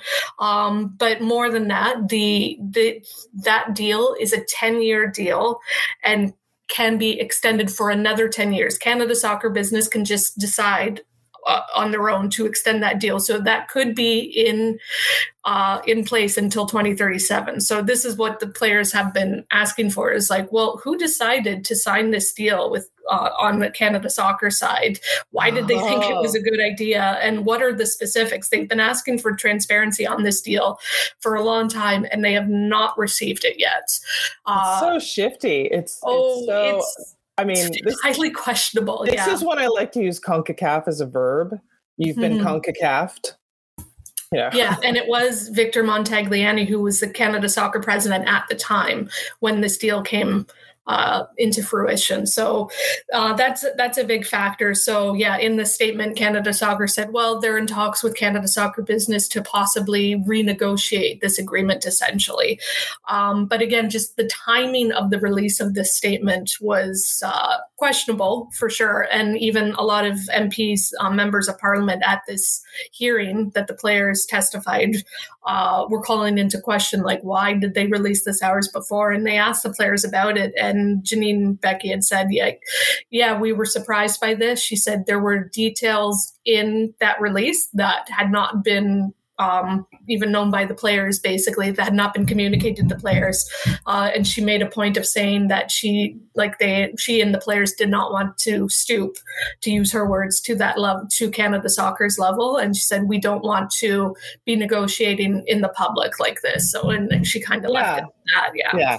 She did have a great um, comment at, at the hearings that I, I, I saw, you know, pulled out where some uh, ministers asking her, "Is there any difference between you know how women train and how men train?" And she's like, "No, we use the same ball, mm-hmm. same number of players. We play the same number of minutes on the same size field." Right. yeah, good exactly. for you, Janine. yeah. Yeah, it was a very interesting hearing. Um, like all, all, all four of the players are so well spoken. You know, having mm-hmm. interviewed the four of them, you know, on multiple occasions, it was um, you know, I kind of knew they, they would do really well in, in that environment and was not uh, not disappointed at all. But there is a, a lot of interesting tidbits that came out of it. I, I would say uh, I think one that's you know circulating on, on Twitter is uh, in Christine Sinclair's opening statement. She talked about how uh, I believe it was last year that she was presenting the player side and what they were after in a meeting, and the then president Nick Bontis Nick Bontis uh, later in the meeting uh, referred back to it as what was it Christine was bitching about again? And that's just uh, kind of what the players have been dealing with for however many years now is just and what they refer to obviously is a lack of respect for sure and uh, definitely a lack of transparency from Canada soccer. And, and I think about, you know, because I've been following this so long, I think about what was it, 2006, 2007, when Canada Soccer s- told the players, unless you live in Vancouver, we're not going to consider you for the mm-hmm. national team. And they weren't going to put you up in Vancouver or help you move to Vancouver. They were just saying, unless you live in Vancouver, we're not going to consider you. Yeah. Right? There's yeah, there's been a lot of dealings with Canada Soccer, obviously before all this, like you talked about that, and that's basically how Charmaine Hooper, who was the Christine Sinclair before Christine Sinclair, right, right, the national team because she was, you know, she and a few other players saying like, no, like we're not doing this. This isn't fair. This this is unethical, essentially. And yeah. they didn't play for the national team again after that, unfortunately. And then obviously there's also the the Bob Birarda situation. It was the under twenty uh, coach for the women's team right. uh, and the the sexual harassment, uh, alleged sexual harassment that he dealt with players, and I'm not really alleged anymore because since he was uh, convicted in uh, BC court for uh, other matters concerning that with youth players as well. So, uh, and then essentially Canada Soccer just allowed him, you know, they quietly let him go. Even in their release, they said they wish him well, and he was allowed to to coach, to go on to coach other youth teams, and nothing was ever communicated concerning why he was let go. So there's been, yeah, a lot of shady dealing, shall we say, with Canada Soccer over the years. It's certainly not isolated to just the last year or last couple of years. Uh, and then on the on the business side, and by that I mean like failure to take advantage of this amazing property you have. I remember, you know, when they won bronze again in 2016, you know, back to back medals. And I'm thinking, you know, you've got all these FIFA windows coming up. They didn't do a home game until what the next June, the next April. It was it was ridiculous. So yeah, it was like June 2017 is the oh let's celebrate that they won an Olympic gold medal, Olympic bronze medal last August. Right. It's it's just that I think there might have been one in February. Oh, that's mm-hmm. you're right. You're right. Yeah, February 2017 at BC Place because that's right. when Bianca Henninger played for Mexico. Sorry, I have these weird memory connections with these games, but yeah, and it, it's just like I, have been to enough games in Canada. I went up for uh, 2012 Olympic qualifying, right? You know, winter at, at BC Place, but like huge crowds. All, all, the Canadian merch was sold out before the semifinals, right? Like I know how mm-hmm. much, you know, the fans love that team. And, and it's like, why aren't you taking advantage? So, you know, again, like when I read that they heard there'd be no send off match, like, are you kidding? Mm-hmm. Do not want to make money? You know, or or 2019 leading up to the Women's World Cup, you know, and uh, Nike releases the jersey, like Canada's was a stock jersey. It's a yeah. stock jersey with the Canada logo on it. It was just like, and I knew that wasn't Nike's fault. That that was Canada Soccer getting a Nike deal too late to, you know, go through the process of doing a custom jersey. Mm-hmm. You know, and I just remember being really frustrated that I couldn't even buy that jersey on Nike's US site. Right. Right. Right. You know, where it's like, come on, Christine Sinclair plays it like Nike's based in Portland. Come on. oh yeah. No, I know there's so many instances of that. I think Sinclair herself has talked about like how she can't get her own jersey like for her nieces Steph yeah. talked about it as well after the Olympics and even in the celebration tour, like those uh, first two games that they had in October. Uh, and they wore like the jerseys with like the gold number. Yes. Like they were really nice. And you'd think, oh, could go to the concessions and buy them. No. yeah. And, and to me, that's, that's such a basic thing about, you know, fans and sports fans want to wear what the player players are wearing period. Don't yeah. put out anything on a player that they that a fan can't buy. You know nike nike still does this for the us women too. They'll they'll get all these really cool like warm up and training gear and when i used to run a store people like oh how do i get that? I'm like can't. Yeah. yeah i mean why would we want to make money off women's soccer? Mm-hmm. but so, so meaghen where does where does um where do the Canadian players go from here? I mean, is it just because so there was a deal offered, and the headline I saw, at least this was Canada Soccer's headline, was you know could make them the second highest paid women's national team in the world, right? Yeah. Which sounds great, but you know when you consider that most teams aren't paid very much, that it's it's not as great as it sounds. True. Um, yeah Yeah, so. and an important part of that too, and again, going back to the the hearing, um, this is something that Christine Sinclair had said that the the pay equity is just a small piece of what they're after. The equal pay, it's about equal treatment, and again, right. just going back to the cuts to their to their program and not being able to train properly. And again, we're talking they're months away. They're de- defending Olympic gold medalists, months away from the World Cup. They're ranked sixth in the world. They have a legitimate shot at contending for the World right. Cup. And they can't train properly in a World Cup year. Uh, it's just, it's insane, really. So, yeah, in terms of kind of where we go, um, in terms of what's going on with the, the Heritage Committee, their Canada Soccer uh, is set to testify uh, on March 20th, I believe is the date, the Monday. Um, and so Earl Cochrane, who's the general secretary, uh, reportedly is set to testify on that date as uh, well. It's been reported that Nick Bontis, the former president, is set to, to testify as well. And not sure if there will be any more uh, people. Um, the players were asked uh, during their testimony who they would like to see in front of the committee, and they had said basically anyone that was uh, in a position of power or had anything to do with the the Canada, Canada Soccer business deal uh, from the Canada Soccer side, and they were asked specifically, would that include Victor Montagliani? And they said yes, they would like to see him testify. I personally would not hold my breath on that, but uh, would be quite interesting if uh, if he did somehow uh, go in front of the committee. But in any case, that's kind of what's set up on on that side. And then if any, if anything comes of that, that's uh, more of a question mark. Basically, the committee can kind of make recommendations, um, and we'd, we'd see where they go from there. But um, basically, they'll they'll continue to negotiate. But uh, I think the next kind of big date is again talking about that April international window where they're they're set to play a friendly against France, um, and that's as of right now, is their last scheduled game before the World Cup. I'm sure there will be more if they do get this send off game that reportedly um, Canada Soccer has agreed to um, to, to give them. Um, and then you know we'll we'll see kind of what what happens there. And I think they've they have said that they'll have like some closed door friendlies closer to the World Cup as well. But in any case, it's yeah, it's probably you know all eyes will return to them again for that uh, April international window against France and see where they are and um, if they uh, if if that game happens. Quite frankly. and I think it's just it's going to be such a fascinating year for women's soccer. Um, you know, we were already excited about this year, right? Because of Women's World Cup, like you know, first time for Australia and New Zealand to host any kind of World Cup, first time for the Women's World Cup to be in the Southern Hemisphere, yada yada. You know, um, first time for 32 teams.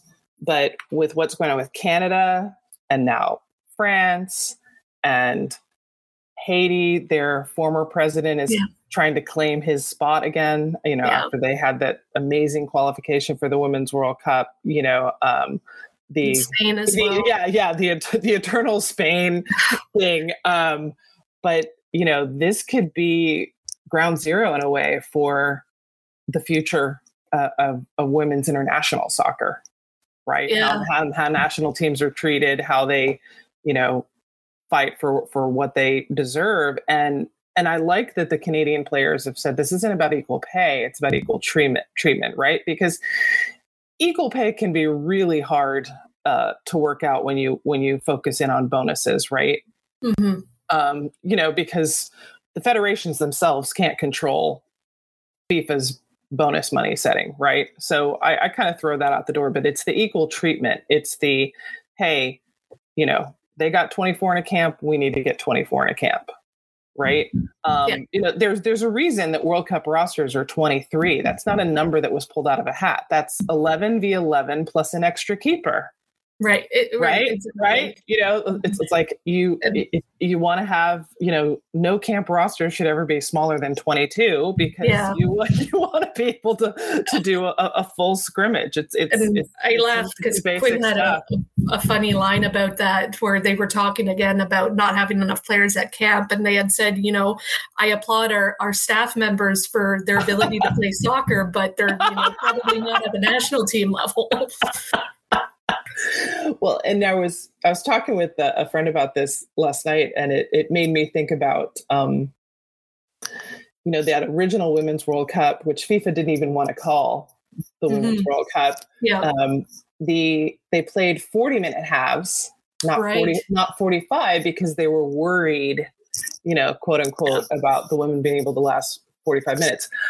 But that's such BS because to save money, they staged the tournament in basically two weeks. So you were playing a game almost oh, yeah. every, almost every other day. So mm-hmm. when, if you go back and you look at that schedule at Women's World Cup, the U.S. is playing. It's game day, travel day, game day, travel day, game day. You know, it's like, and and a big reason the U.S. players will tell you this. A big reason that they came out on top was, you know, we were one of the few countries that was fitness oriented. Right. Right. You know, so it's like, don't tell me that you're worried the players, uh, you know, aren't going to perform well after 40 minutes, but you're basically making them play a competitive match every other day, right? you know, and and that they they wanted to deflate the ball a little bit, you know, and mm-hmm. they put teams up at the same hotel. So like US and Norway in the final, they're at the same hotel. yep. Right. And but but I think the funniest thing to me is that afterwards, the way they flew teams home, I, I think they put um, US, Norway, Sweden, and a couple other European teams on the same plane, right? And so, of course, that meant that the US was the last to get home for like a 30 hour journey, but you're yeah. also sitting on this plane with the entire team that you just beat, right? like, it, it's, it's like, I get that you guys wanted to save money, but it's not like FIFA was poor at the time. And just like, you know, there are certain competitive standards that need to be set outside budgetary constraints, right? Like you would never say, okay, we're only going to have the Women's World Cup be 10v10 so we can save on the number of players going. It's like, no, the game the game is 11v11 on this size field with this kind of ball. You know, the same uniform standards apply, the same field standards apply. So, you know, your baseline should be that. I mean, could you imagine the, the reaction from men's soccer players to tell, tell Cristiano Ronaldo, it's like, yeah, we're going to compress the World Cup. So you'll play the whole group stage in three, in five, five days. Right. Yeah, yeah. so it's like, it's come so far, you know, um, and, and I'm not saying good job FIFA that it, that it's come so far, but I am so excited about this Women's World Cup, um, and I mentioned this in, in my other segment of this podcast, is that it's 32 teams, which is such a beautiful, simple, you know, eight teams of four. You have to finish second in your group to advance, and there's a yeah. round of 16, right? So you you you can't be a third place team and go through. Um, that the schedule is nice, you know, nice spaced out. They've got, um, you know, you're either playing your whole group stage in Australia or New Zealand, right? You're not going back and forth between mm-hmm. the two countries. Um, there's no double headers, right? Every game is standalone. Um, and, and I feel like Australia and New Zealand have just really stepped up to to embrace this and I'm, I'm i'm really excited like seeing the fans that were at the playoff games last month where you know it's like Haiti versus Chile and, and, and stuff like that. Like, you know, it's going to be hard for co- fans of those countries to travel. There were still some fans there, and there were New Zealanders there. Clearly, just like this is so exciting. Yeah. Right. So uh, yeah, I'm I'm just thrilled, and and I hope um, you know whatever happens with Canada, and of course also you know, France and Spain that that can at least get set aside mentally once they get to the tournament right? So it can just be the tournament because no team, no player, you know, deserves to put up with that kind of crap. It, it, it makes me think a little bit of the 2018 Men's World Cup where Spain fired the coach like five days before the tournament. Mm, yeah. It's, it's like, oh yeah, that's not going to mess with your players' heads at all. Yeah. that's, not, that's not great chaos at all. But hey, it keeps us interesting for you know people like you and me that that that cover this sport. So, so any last thoughts on on on Canada soccer? Be it you know focus on this year or historical or or, or maybe your favorite memory from that 2021 gold medal match. Ooh. yeah, maybe it's good to speak of happier times. yes. yes. Um, you know what? As well, as obviously as thrilling it was it was to to watch them win gold and and the what uh, roller coaster the penalties were because they had missed oh, three in a row. And at that point you know i wasn't in tokyo. I was covering from home. So i'm like well okay it's over. Yay silver. It's still you yeah, know yeah. a milestone for the program. And just to see it completely turn Love was insane. She was yeah. insane. And, and, like when Caroline Seger stepped up to like essentially win it, I thought, well, this is her moment. Like this right. is she's gonna win it for her country. And, and yeah, just again, and then to see like Deanne Rose go upper 90 in that in that situation. And oh i asked her about it a, a, bit uh, it was a few months afterwards. I was like did you always like knew what you were gonna do she's like yeah like you know that's kind of that's where i was thinking and didn't really like she's just she's so chill and relaxed when you talk to her. So it's just i can't imagine that. Yeah. But well, and it, it, was so amazing to me because so i was working for um nbc sports. So I was doing stats on that game from Connecticut, you know, for the announcers in Tokyo. And I just remember thinking, it's like, wow, they're going into this penalty shootout without Sinclair. Yeah. But but I was like, but it clearly looks like it doesn't matter. yeah. Right. Right. Which which to me is, is like that's a sign of, you know, a top level team where it's it's like, no, we are all ready to mm-hmm. take and make, you know, a penalty kick. That was just, yeah, that was amazing. Yeah. They, they had they had you know cold steel running through, through their veins. Yeah. yeah, yeah. Well, and one last thing. So we got the announcement this week that TSN, your network, will be showing NWSL games this season. So, so talk about this from the perspective of being an NWSL fan in Canada because I know from some of my Canadian friends how problematic it's been in the past to yeah. always watch the NWSL. Yeah, it, it, definitely. You know, Canadians are kind of the forgotten fans, it feels like a, a lot of the times when it comes to NWSL and NWSL coverage, because in theory, all the games are available on Twitch for Canadian viewers, or at least that was the case. But unfortunately, what happened is there were, depending on what uh, Twitch channel the game was on, it would be geo-locked for Canadian viewers. Right. And you, you, literally didn't know until you would go and try to watch it. Like, no, I guess I'm not watching this one. It, it was really kind of Russian roulette in terms of like, can I watch this game? No, I guess not. And part of the problem was just um, the confusion around the CBS deal and what it meant for Canadian viewers because I, I think. Uh, it, well, it, what it felt like anyway is that uh, you know the powers that be in the NWSL thought the Canadian viewers got CBS Sports, and we don't. you know, we have yeah. the main CBS, but we don't have yeah. access to CBS Sports. So I think that that muddied the waters a lot. At least that's that's to my understanding is trying to yeah. figure out exactly like why can't we watch you know our Canadians play in this league was a little frustrating. Well, and that's why I'm so excited about um, you know where they're going this year with pursuing um, deals like TSN, you know, with with other countries. So you know, knowing that there are so many international players in NWSL and starting to go to you know find out okay how can we be shown in, in those countries right like really mm-hmm. starting to take that that worldview i mean one of the things i thought that the NWSL did brilliantly from the beginning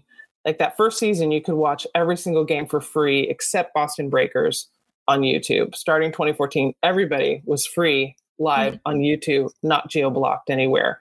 Um, and one of the things that I noticed when I started calling dash games on YouTube was like the comments we would get from all over the world, right?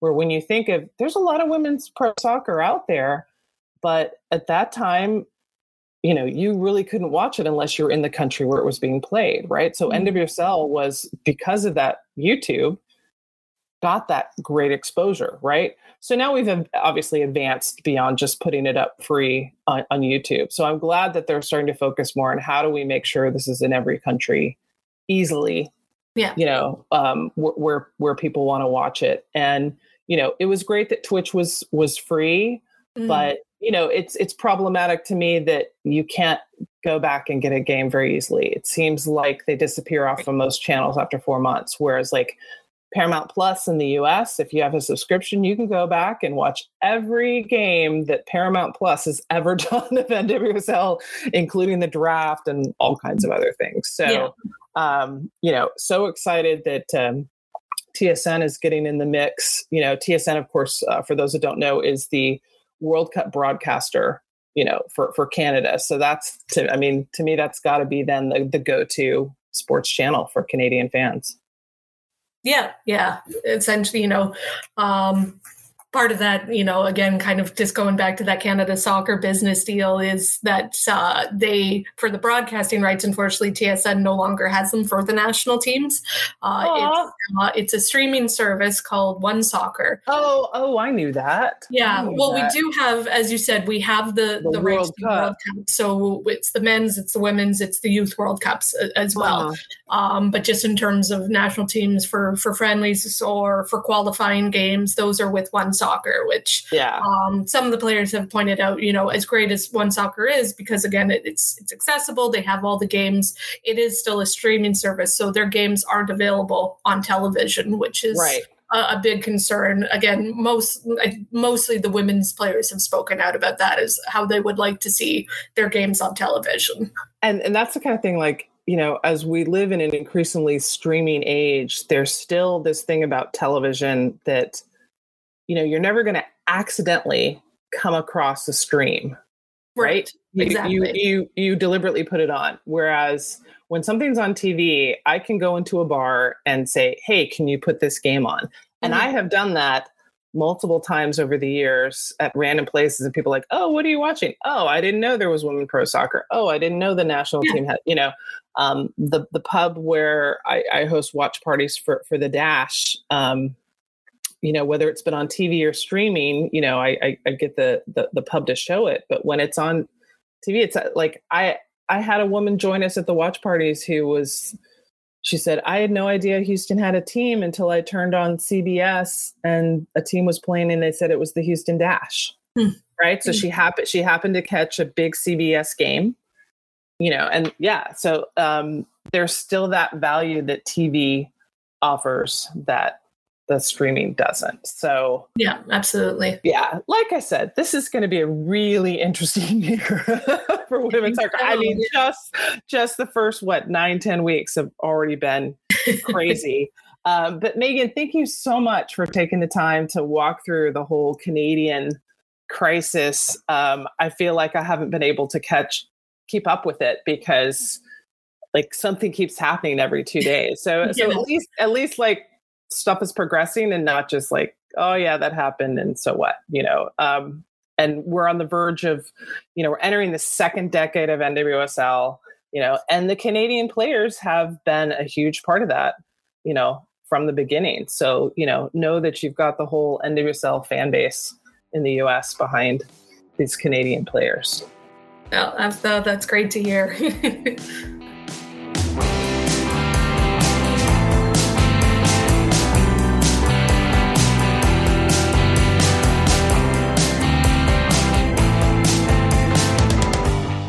right, time to wrap it up with the back four. First and foremost, like I mentioned at the open, Utah is official returning to NWSL in 2024. We will likely have one other team in 2024, so the league will be up to 14 teams for the first time ever. Um, more about Utah joining the league on equalizersoccer.com. They were the first one to break the news uh, way, way back in, in January. And then, of course, we are barely a week away from NWSL kicking off. It's, let's say, 10th regular season, 11th year, you know, because of course COVID messed everything up. But let's put it this way NWSL entering its second decade. That's huge. And this decade will feature a lot of new things like VAR for every single game, more cameras for every single game. Um, the Challenge Cup schedule, Challenge Cup played within the regular season as opposed to a a separate tournament. Lots of lots of big changes like that, um, and it was just recently announced. Um, you know, all of the games in the U.S. are CBS, CBS Sports, Paramount Plus. TSN in Canada is picking up several games. Internationally, no longer the games with Twitch. They will all be free on nwslsoccer.com if you are outside the United States. And then, um, if you haven't already found my Keeper Notes Women's Soccer Google Calendar, you definitely want to search for it with a Google Calendar, or you can go to keepernotes.com, click on Wosopedia, and find the link for it. I put so much information on this calendar the entire NWSL schedule, all the April international friendlies, Women's World Cup, Olympic qualifiers, uh, NCAA College Cup, lots of great stuff. So check that out, keepernotes.com, then click on Wosopedia. Last but never least, uh, the Keeper Notes Almanac. Getting so close to having it done. I'm talking about the 2022 Almanac, which would feature everything from 2013 to 2022 for NWSL. It's more than 400 pages. Now's the time to order it, so as soon as I have it done, it will ship to you, hoping to be sh- shipping by early April. Uh, go to keepernotes.com, click on almanacs, and there's also older almanacs that are heavily discounted if you want to check out one of those. All right, that's it for this episode of the Mixxed Zone Women's Soccer Podcast. Many thanks, as always, to everyone who listens, talks about it, tweets about it, agrees to an interview with me, gives me feedback about it. Mostly thanks to Sean, my producer, and the Beautiful Game Network for making this podcast possible.